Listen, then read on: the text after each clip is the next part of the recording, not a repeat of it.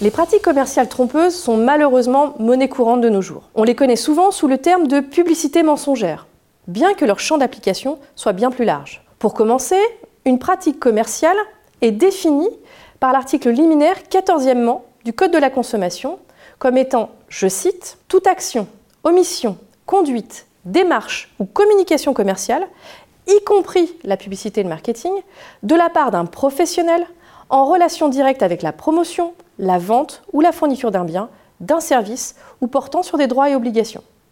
On voit bien qu'il n'est pas question que de publicité, mais d'un périmètre bien plus large. Ensuite, cette pratique est jugée trompeuse et par conséquent interdite par l'article L121-2 du Code de la consommation quand, premièrement, elle repose sur des allégations, des indications ou une présentation fausse ou de nature à induire en erreur. Deuxièmement, elle crée une confusion. Troisièmement, la personne à l'origine n'est pas clairement identifiable. Quatrièmement, un bien est présenté comme étant identique à un bien commercialisé dans un ou plusieurs autres États membres, alors qu'il a une composition ou des caractéristiques différentes. L'article L121-4 du même code liste 28 pratiques réputées trompeuses, comme le fait de se prétendre signataire d'un code de conduite ou détenteur d'un label, sans réellement l'être.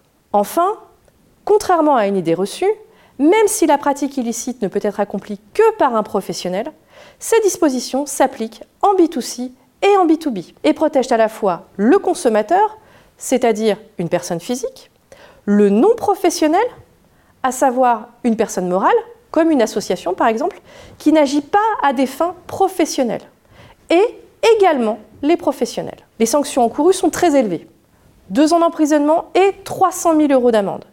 Cette amende étant multipliée par 5 pour les personnes morales, à savoir 1 500 000 euros, pouvant être portée à 10% du chiffre d'affaires annuel moyen des trois dernières années, ou 50% des frais de publicité, ou 80% en matière environnementale sans oublier la possibilité d'interdiction professionnelle et la publication du jugement ou diffusion d'une annonce rectificative aux frais du condamné. Les peines peuvent être aggravées si la pratique est suivie de la conclusion d'un contrat.